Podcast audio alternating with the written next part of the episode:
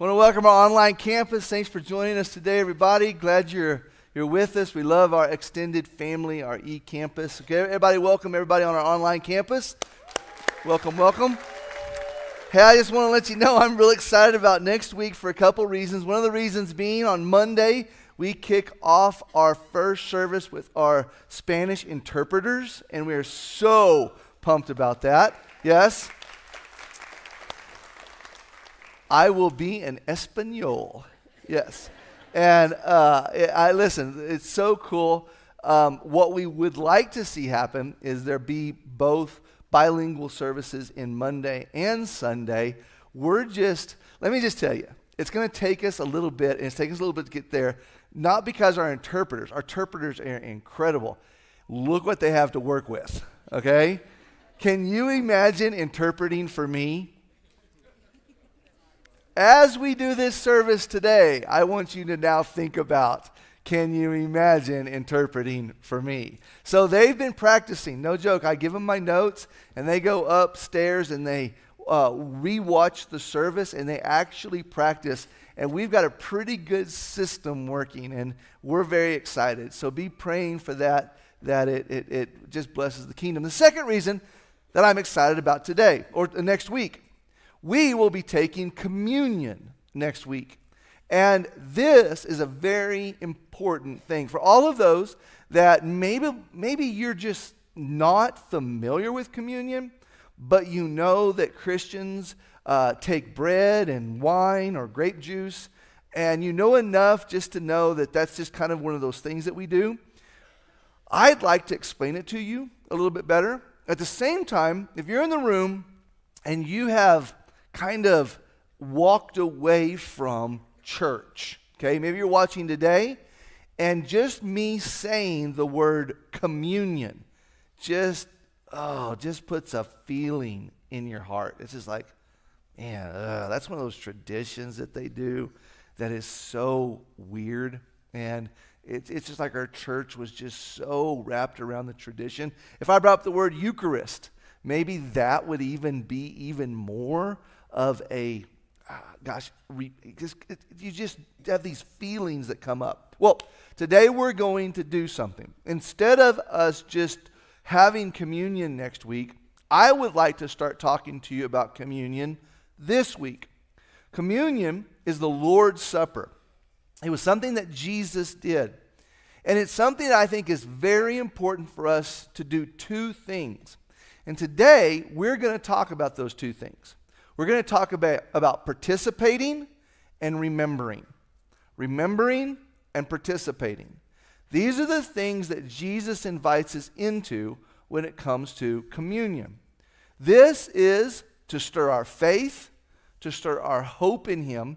And today, I thought it would be appropriate. Now, remember, we're taking communion next week, but we're getting our hearts ready this week. We want to we want to see what God wants to talk to us about. Let me just read you in Luke chapter 22, you can turn there. In verse 14, this is the words of Jesus as they took the Lord's Supper. And that's Jesus saying, everybody turn there, okay? When the hour had come, he sat down, and the twelve apostles with him. Then he said to them, With fervent desire, I have desired to eat this Passover with you before I suffer. For I say to you, I will no longer eat it until it is fulfilled in the kingdom of God. Then he took the cup and gave thanks and said, Take this and divide it amongst yourselves. For I say to you, I will not drink of the fruit of the vine until the kingdom of God comes. And he took the bread, gave thanks, and broke it, and gave it to them, saying, this is my body, which is given for you. Do this in remembrance of me. Likewise, he also took the cup after supper, saying, This cup is the new covenant in my blood, which is shed for you. What you just read or heard is Jesus' exact words in regards to the Lord's Supper that we still take to this day. Today, I'd like to talk to you about why. Let's pray. Jesus, open our ears to hear and our hearts to receive. We thank you. Holy Spirit, come. It's in Jesus' name we pray. Amen. This, type of, this time of year, a real cool tradition takes place in high schools all over the country. Uh, we used to do it back in Artesia. I don't know if they do it around here. I think they do. But it's called Walking of the Halls. Walking of the Halls usually falls around graduation time.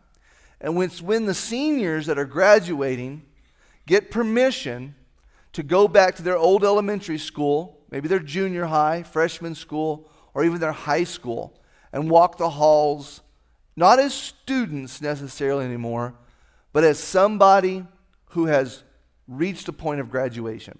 They fulfilled all the requirements, and now they get to go back and remember all the things that took place for them to get to this big, momentous time in their life. Walking to the halls is a big tradition. I remember when I was a young man, I actually got to go back to Hermosa Elementary School and just walk the halls. And um, there's no, back then there was no security. The principal just pretty much met you at the front door, welcomed you in, um, reminded you that you still had a library fine that you hadn't paid. And, but you walked the halls and you started in every class, and sometimes your teachers were there, sometimes they had moved on. And, and you just looked at this old building that you remember that you couldn't wait to get out of, but now that you're here, you realize so much happened in this place. Junior high. At, in Artesia, we had Park Junior High, which was actually a school that was underground. It was really cool school. And so I got to go back and go through my junior high days. And I even rolled my pants over and rolled them up in the 80s kind of way. Some of the, the 80s kids in the room know what I'm talking about. Yes, that was back when I had hair too. And so I combed my mullet out really good to walk the halls in Artesia High School. Walk the halls. Maybe you've done the same thing. Texas A&M has a really cool tradition. Any Aggies in the room? Nobody. Uh, they have what's called the Elephant Walk, and all the seniors will come together. And it's a specific day in which the Aggies that are the seniors graduating will walk around the campus swinging their arms like this. And it's, the, it's a symbol for the trunk. And these old elephants are walking, remembering all their times from when they first showed up at campus and fish camp to now they're at graduation. Walking the halls is a big day. Walking the halls causes us to remember. The reason I start off with this is because we celebrate what we have done in high school by going back and celebrating where we've been. Texas A&M celebrates all the accomplishments they're going through by going back and walking the campus all over again. And the first thing that Jesus asks us to do is remember. Remember what I did. When you take this cup, when you eat this bread, remember. Remembering is a huge reason why we practice communion. One of the things that we have to remember is what communion isn't. Communion isn't bread and grape juice. Communion isn't something you just consume. We are to stop and remember what it isn't so that we can remember what it is. And it is Jesus stepping into the suffering that he is going to take on for not only me, but for every one of you also. And for my friends in the room or watching online, she would say, He didn't do it for me. I don't even know Jesus. I'm not even a Christian. And in spite of you not accepting Christ, that's okay. Just because you don't believe in Jesus doesn't mean that Jesus doesn't believe in you. And Jesus died on the cross for your sins, every one of them. Even if you choose not to accept his forgiveness and his salvation. This is what we stop and pause and remember remembering that this is a moment that we have to think for a minute that we can make it so much that it isn't. We can make it ritualistic, we can make it a tradition, we can make it something we're supposed to do, we can make it theological, we can, we can, we can make it where it's dogmatic. But the reality is, it's a meal. that Jesus said, Do this often. Think of my body, think of my blood, partake of it, and remember.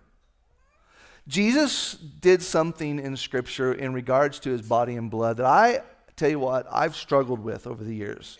There's a story found in John chapter 6, and you can turn there real quick. If you got your phones, your Bibles, John chapter 6 tells a story, and it'd be really interesting to see your response to what he has to say. Now, the story is that Jesus just fed 5,000 people, and they loved him. Not just because he fed them, but he was doing miracles, he was doing all kinds of incredible things, and Jesus became very, very popular. He had many people that would be considered his disciples, he had many followers, okay? And Jesus fed 5,000 people. You know the whole story fishes and loaves. And after he fed fishes and loaves, people began to want more, and there was more left over, and they were so excited. But the story shifts, and it says that Jesus decided that he was going to sneak off to the hills. That's why I love Jesus so much. He sneaks off to the hills. I got some hills I like to sneak off to as well. Jesus loves to sneak off to the hills. So when you can't get a hold of your pastor, I'm just doing what Jesus did, okay? So, so Jesus sneaks off to the hills and his disciples they go the other side of the boat and or other side of the lake and jesus ends up meeting up with them and it's a cool way how he meets up with them. But when they get to the other side something really interesting happens. They've traveled a long distance across an entire lake but the people who were at the feeding of the 5000 meet them at the lake. And when they get off of the boat they go hey jesus where'd you go? We've been looking for you now, what you're about to read really confronts not only the people that he was talking to the day, but also why are we here? Why are we here? And I want you to listen to the words of Jesus that he turned to him and he said, Truly, truly, I say to you, you are seeking me not because you saw signs, but because you ate your fill of the loaves. Other translations make it a little bit more easier to understand. Jesus turns to him and says, You're not here because you seek me as Savior. You're here because you want me to fill your bellies again. And this is very important for us to stop and pause. Because Jesus begins to have a really hard conversation about what they desire most. What you're about to read in John chapter 6, verse 53, is a little bit further down from where we started.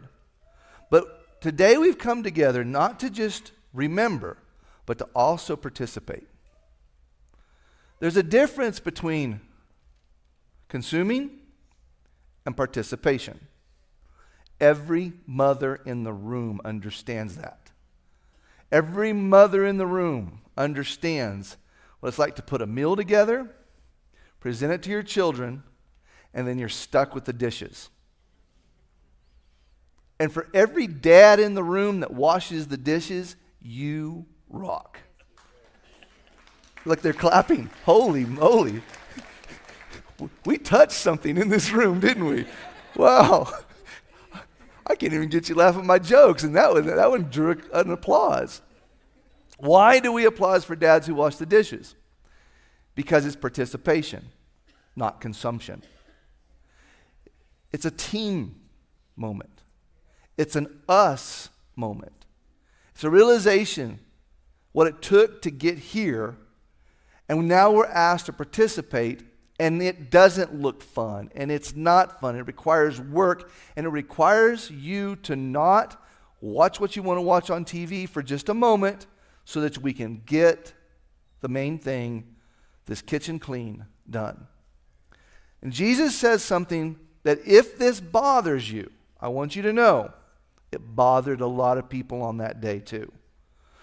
It says this in verse 53 so Jesus turned to them. Remember, this is the truly, truly people, the people who just wanted a meal, and says, Truly, truly, I say to you, unless you eat the flesh of the Son of Man and drink his blood, you have no life in you. Yeah, how do you TikTok that?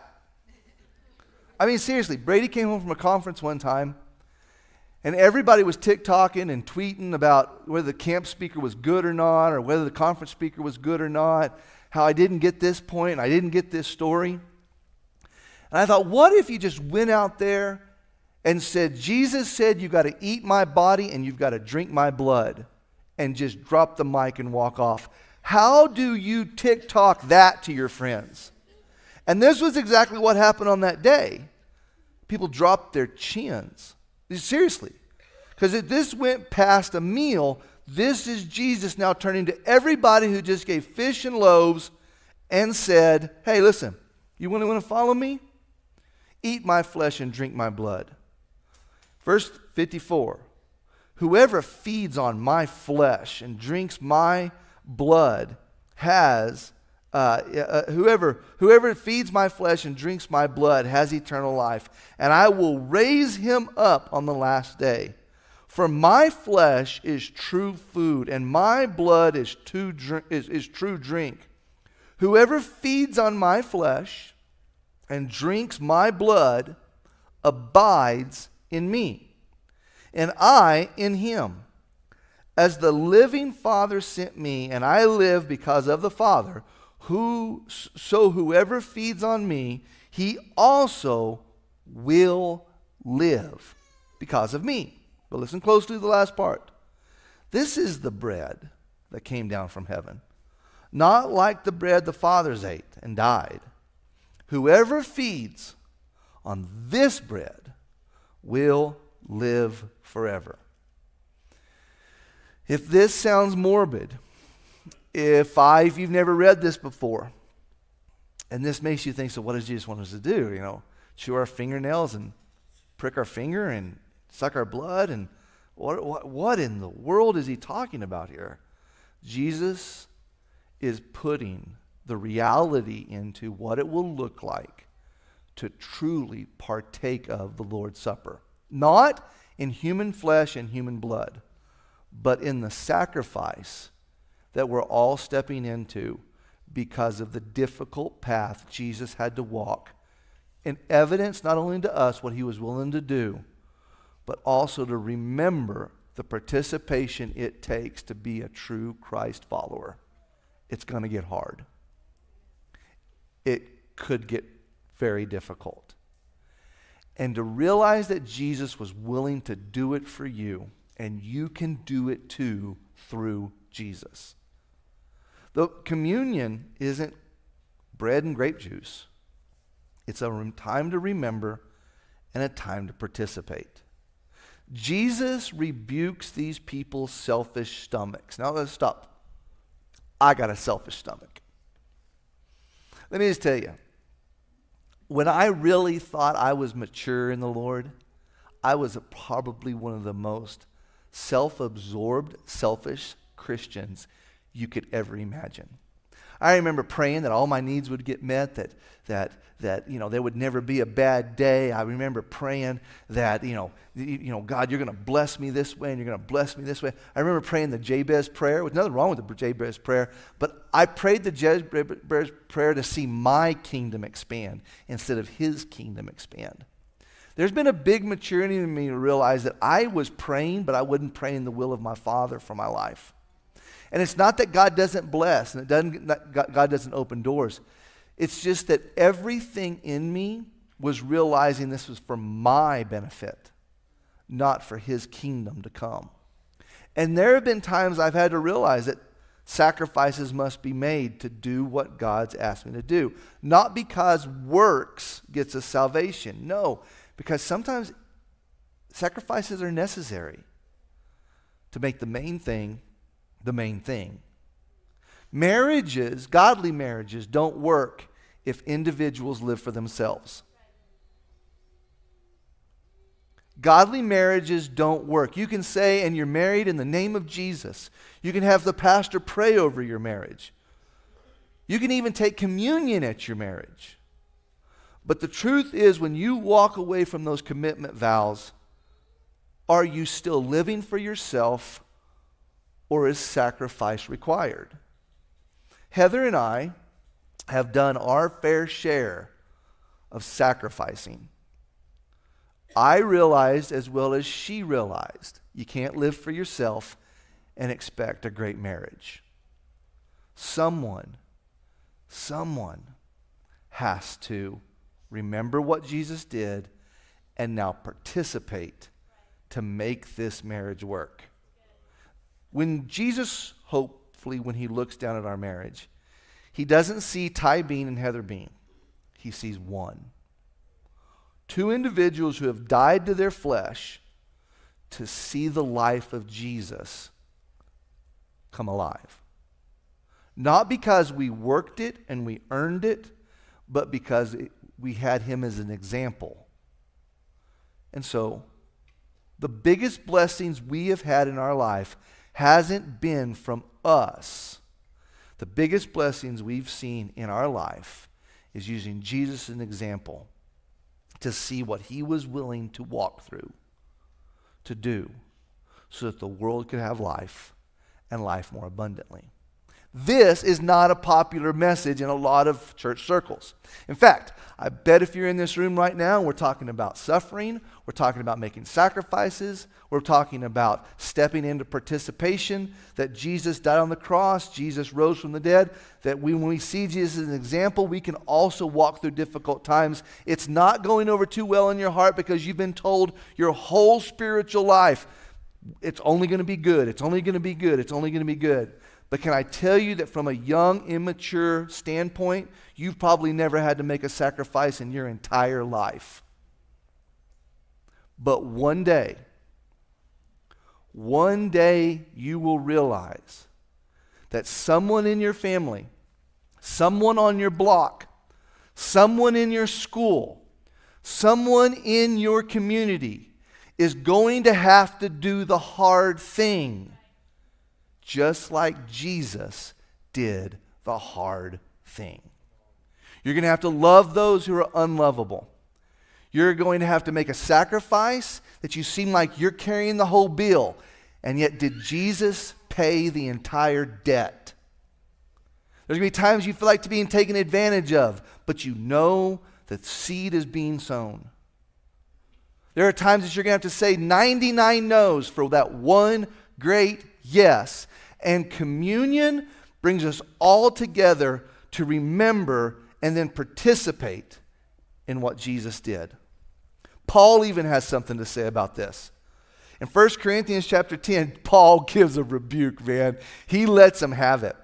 And this is what he turns, and he really gets upset because the Corinthian church just said, hey, we're going to have to eat bread and we're going to have to drink wine. So why don't we just all come together and have a good time doing it? And they built this thing up to a party and it got out of control. Now, this is kind of embarrassing to talk about because you think the Corinthian church, oh, no, no, no, no. They were a bunch of backslidden heathens who said they were Christians. And Paul brought a huge correction. And you know what? They changed. They really did. They were using it as a time to get drunk. They were excluding the poor people and saying, You poor people sit over there. When we're done with the wine and the, and the bread, then we'll turn to you guys and give you left, well, what's left over. And Paul rebukes them. Let me show you what Paul says. The cup of blessing that we bless, is it not participation in the blood of Christ? The bread that we break, is it not participation of the body of Christ? But in the following instructions, uh, this is jumping down to verse 17. But in the following instructions, I do not commend you. He turns to you and says, I just want to turn to you and say, I do not say I'm proud of you at all. Because when you come together, is it not for the better, but for the worse? For in the first place, when you come together as a church, I hear that there are divisions among you, and I believe it in part. The first thing he says is, I understand that there's people amongst you who even don't like each other and you hate each other, but you come to church and you call yourself a Christian. And do we not understand that that is not representation of what communion causes us to examine in our life? Then he goes on, For there must be factions among you in order that those who are genuine among you may be recognized. He says this I've, known, I've heard through word that some of you hold the best out for your group and you don't give the best to another group. When you come together, is it not the Lord's Supper that you eat? For in eating, each one goes ahead with his own meal. One goes hungry and another gets drunk. He's pointing out, where is Jesus in this? And he says these great words. You ready? He says, What? I just can imagine. Okay, imagine the little protege who's writing for him as he's speaking. And he goes, What are you doing? And the kid goes, Okay, what's up? Do you want that all caps? Period or exclamation point? And literally in your Bible, it says, What? Exclamation point. Do you not have houses to go eat in? Or houses to go drink in? Or do you despise the church of God and humiliate those who have nothing? What shall I say to you? Shall, shall I commend you on this? No, I will not. And then Paul says these words, and these are our words to examine. In verse 28, let a person examine himself. Then, and so eat the bread and drink the cup. For anyone who eats and drinks without discerning the body eats and drinks judgment on himself. That is why many of you are weak and ill, and some of you have died. Paul says something bold here. Because you don't understand what we remember and what we participate in, you feel it physically and you're bankrupt spiritually. But rebukes give us opportunity to turn around. And Jesus invites us through communion to walk the hard path that he has chosen. And Paul gives the church of Corinth a rebuke, but an opportunity to later turn around. We find out that they do. And it's a beautiful story of how they get their head on straight and realize we are taking a very important thing and we are causing it to be fleshly because we are fleshly. It's more than bread and it's more than grape juice. It's a story of grinding, it's a story of pressing, it's a story of milling. Because when Jesus picks bread and wine, Jesus specifically picks this bread as an opportunity for us to see how bread is made. And it's not wheat that gets tossed into a bowl and then turned into dough. No, no, no. It has to be grinded. And it has to be turned into flour. And Jesus says, This is exactly what I did. I became the sins of the world. But something's going to be asked of you too.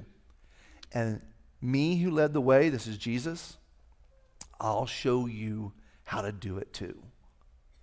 Don't get so comfortable in this world that you miss the eternal impact your faith can have on your community. Same thing goes with the crushing of grapes. One grape sitting there does not turn into wine, but it has to be pressed. It has to be pressed. And the best comes out. When we as a church choose to follow the pattern of Jesus, this world sees Jesus. In fact, let me turn to my friends right now that you're just you just not following Jesus. I'm just glad you're here. But I want you to take a look at a faithful follower of Jesus that is in your life. I don't know who it might be. It might be your grandma, maybe your mom, maybe a friend. Who knows who it is?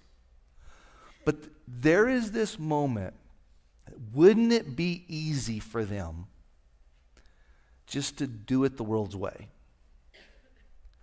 But every day you see them pray, ask, take their thoughts captive.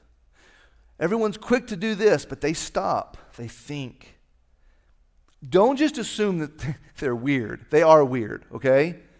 I'm weird because we've been normal.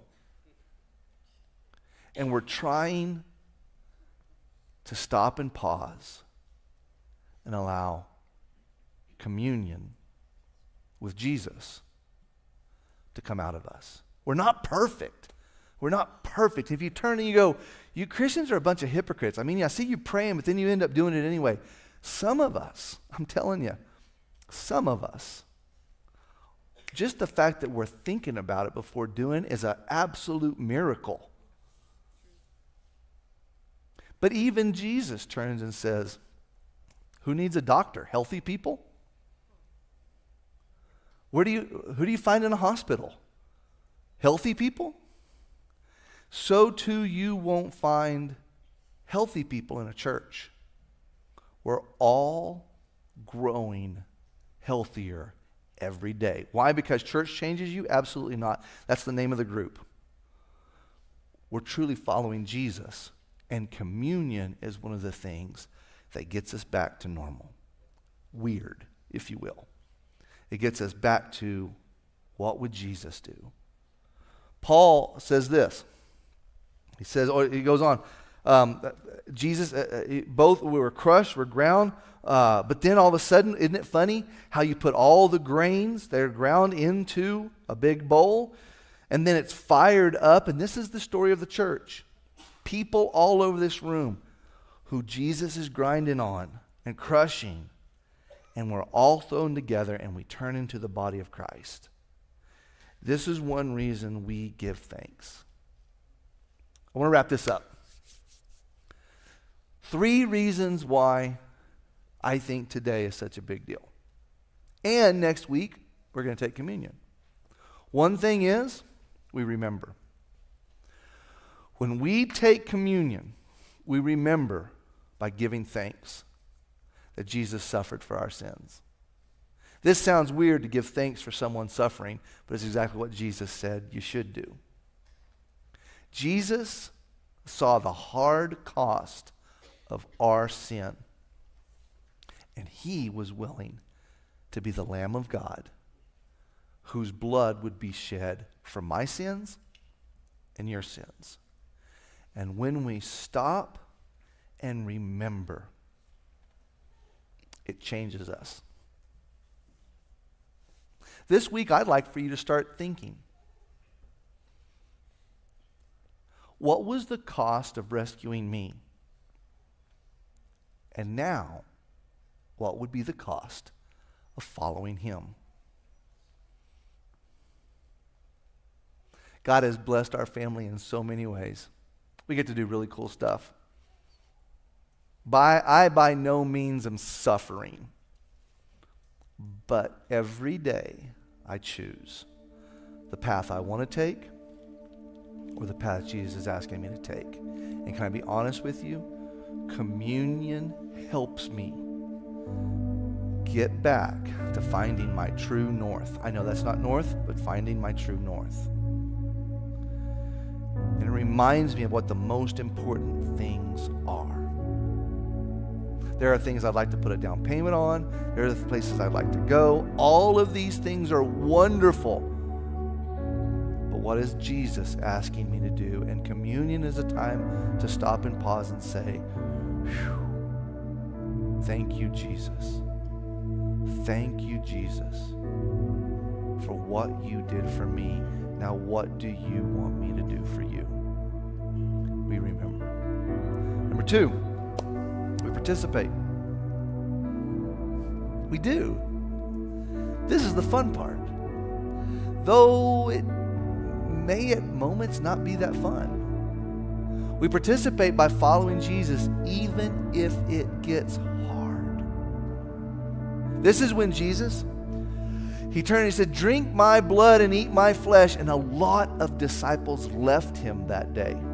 And a lot of people following him didn't follow him anymore. And his disciples came to him and rebuked him and said, Jesus, a lot of people had a hard time with what you said.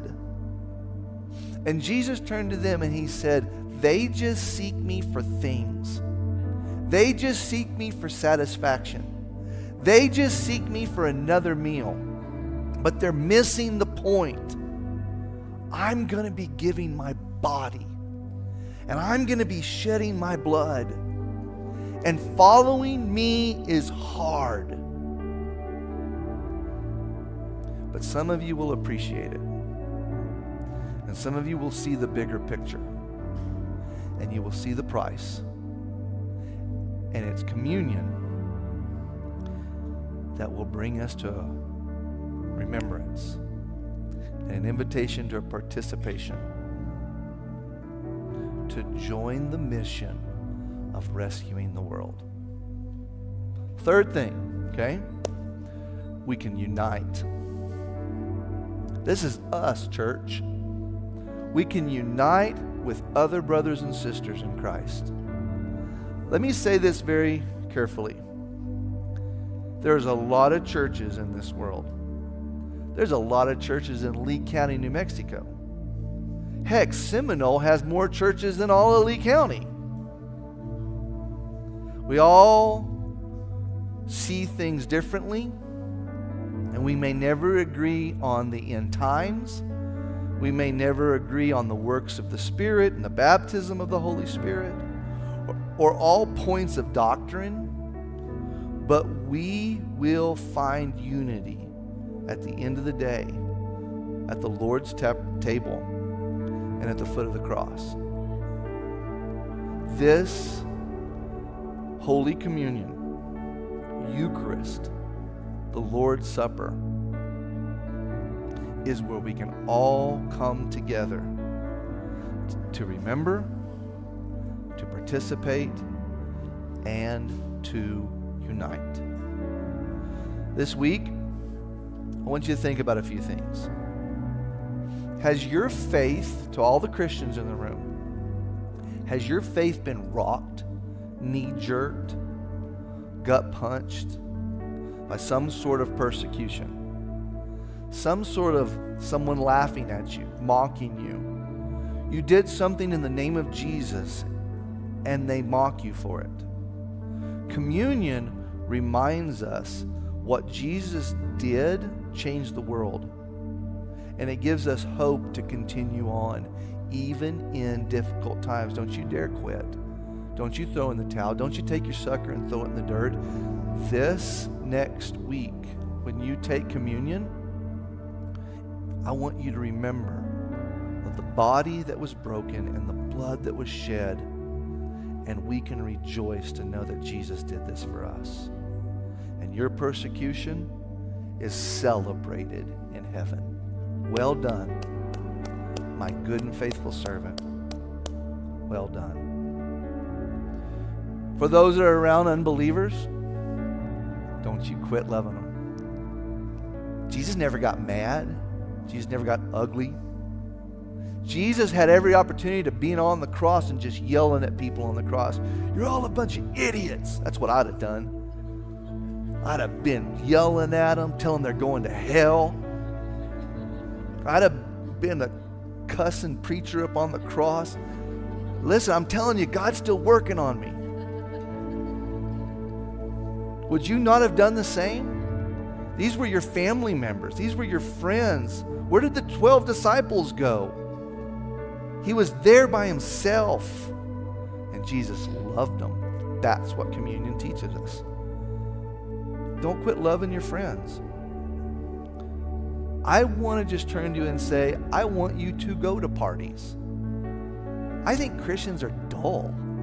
We forgot how to party. I want you to dance when Bon Jovi's Jump comes on. Might as well jump, jump.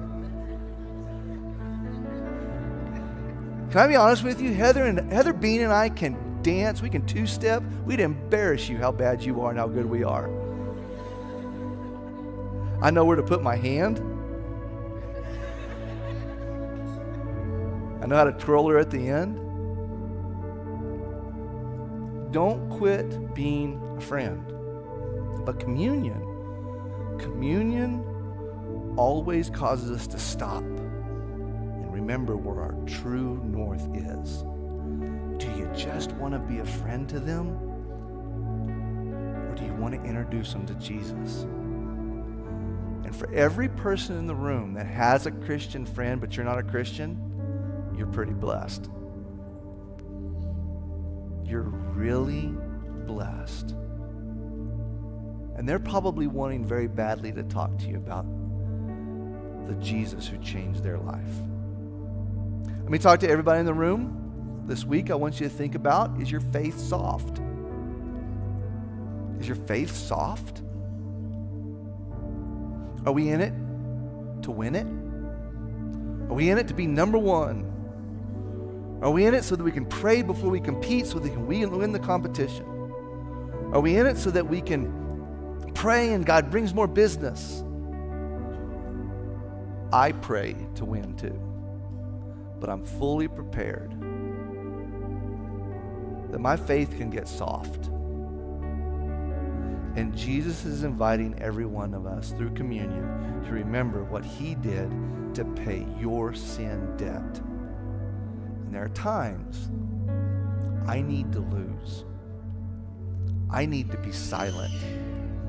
And my victory doesn't need to be where everybody can see it.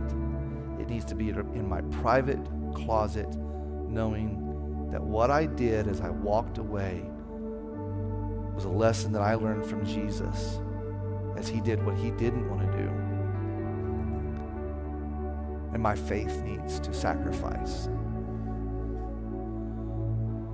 Who takes space in your mind? Who fills your mind all day long? And what should you do in hard times to forgive them? To participate in Jesus' forgiveness as well. Father God, we come to you. I thank you for this group. I thank you for who you are and what you do. And today, Jesus, I ask that between now and next week, when we take communion, you would begin to speak to us. This week, we talked about remembering and participating.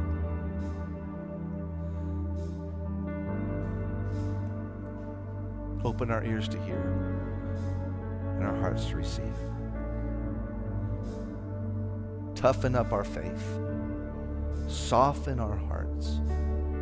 Drop our pride. And pull humility out of us. Let us go back to our true north being you. And next week, reveal even more about what communion is. It's in Jesus' name we pray. Amen. Stand to our feet. Our prayer team is going to be up here. We're going to sing a song. We're going to worship the Lord as we exit this place. And if there is anything in your life that you would love for someone to pray and agree with, to line their faith up with yours, just get out of your seat. Come forward to these folks. They would love to pray with you in this closing song. Let's sing to the Lord. Let's close this time of teaching with a worship to Him. Let's really reach out and ask for Him to speak to us this week. The prayer team is here. They'd love to pray with you. So come on down. Let's worship the Lord.